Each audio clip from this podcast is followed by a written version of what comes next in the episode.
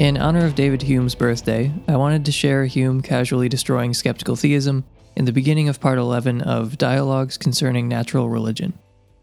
This is from the character Philo. Quote, Did I show you a house or palace where there was not one apartment convenient or agreeable, where the windows, doors, fires, passages, stairs, and the whole economy of the building were the source of noise, confusion, fatigue, darkness, and the extremes of heat and cold, you would certainly blame the contrivance without any further examination.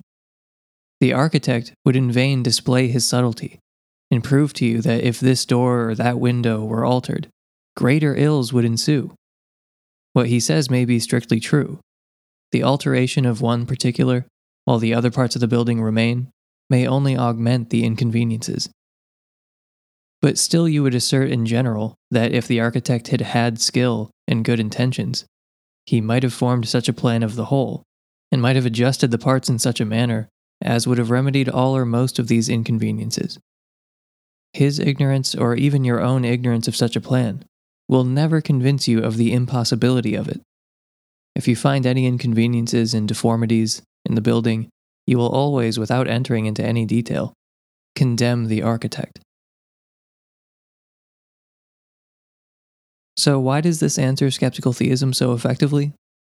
First, we have to take a step back and explain William Rowe's evidential argument from evil. Premise 1 what's called the empirical premise. There exist instances of intense suffering which an omnipotent, omniscient being could have prevented without thereby losing some greater good or permitting some evil equally bad or worse. Premise 2, what's called the theological premise. An omniscient, wholly good being would prevent the occurrence of any intense suffering it could, unless it could not do so without thereby losing some greater good or permitting some evil equally bad or worse. Conclusion There does not exist an omnipotent, omniscient, wholly good being. To the extent that there are rational grounds for accepting the first and second premises, there are rational grounds for accepting the conclusion that God does not exist. Skeptical theists push back against the first premise, the empirical premise, that gratuitous suffering exists. Remember, gratuitous suffering doesn't mean really bad suffering. According to Rowe, an instance of suffering is gratuitous if an omnipotent, omniscient being could have prevented it without losing some greater good or permitting some evil that was equally bad or worse. Skeptical theists question how we actually know any such suffering exists. It sure seems like gratuitous suffering exists, but there's often a distinction between appearance and reality.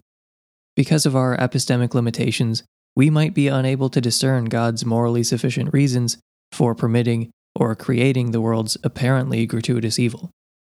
God can see the great causal web of reality and can see the interconnectedness of life's events in a way that humans, in our position of limited knowledge and wisdom, will never comprehend. If we could, maybe we would see that there's no suffering which, in Rowe's words, an omnipotent, omniscient being could have prevented without losing some greater good or permitting some evil equally bad or worse. And this is where Hume's analogy of the architect comes in. Since I can't put it better than Philo did, I'll repeat Hume's single paragraph once more.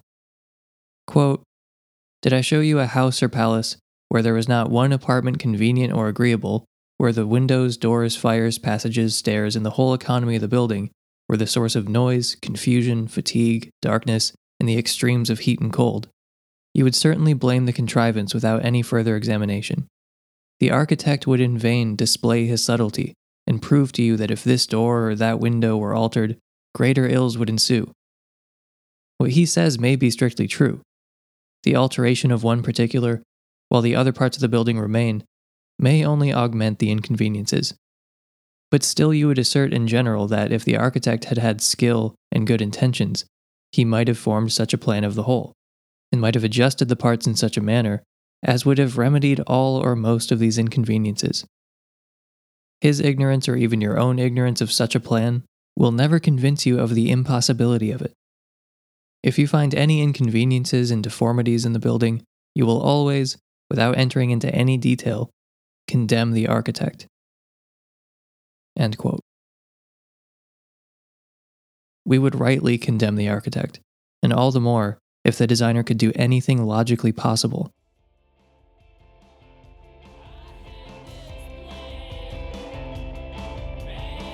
I've got a full episode almost ready about David Hume's answer to the argument from design. That should be out soon. So until then, happy birthday, David Hume. I've been Emerson Green, and I'll talk to you next time.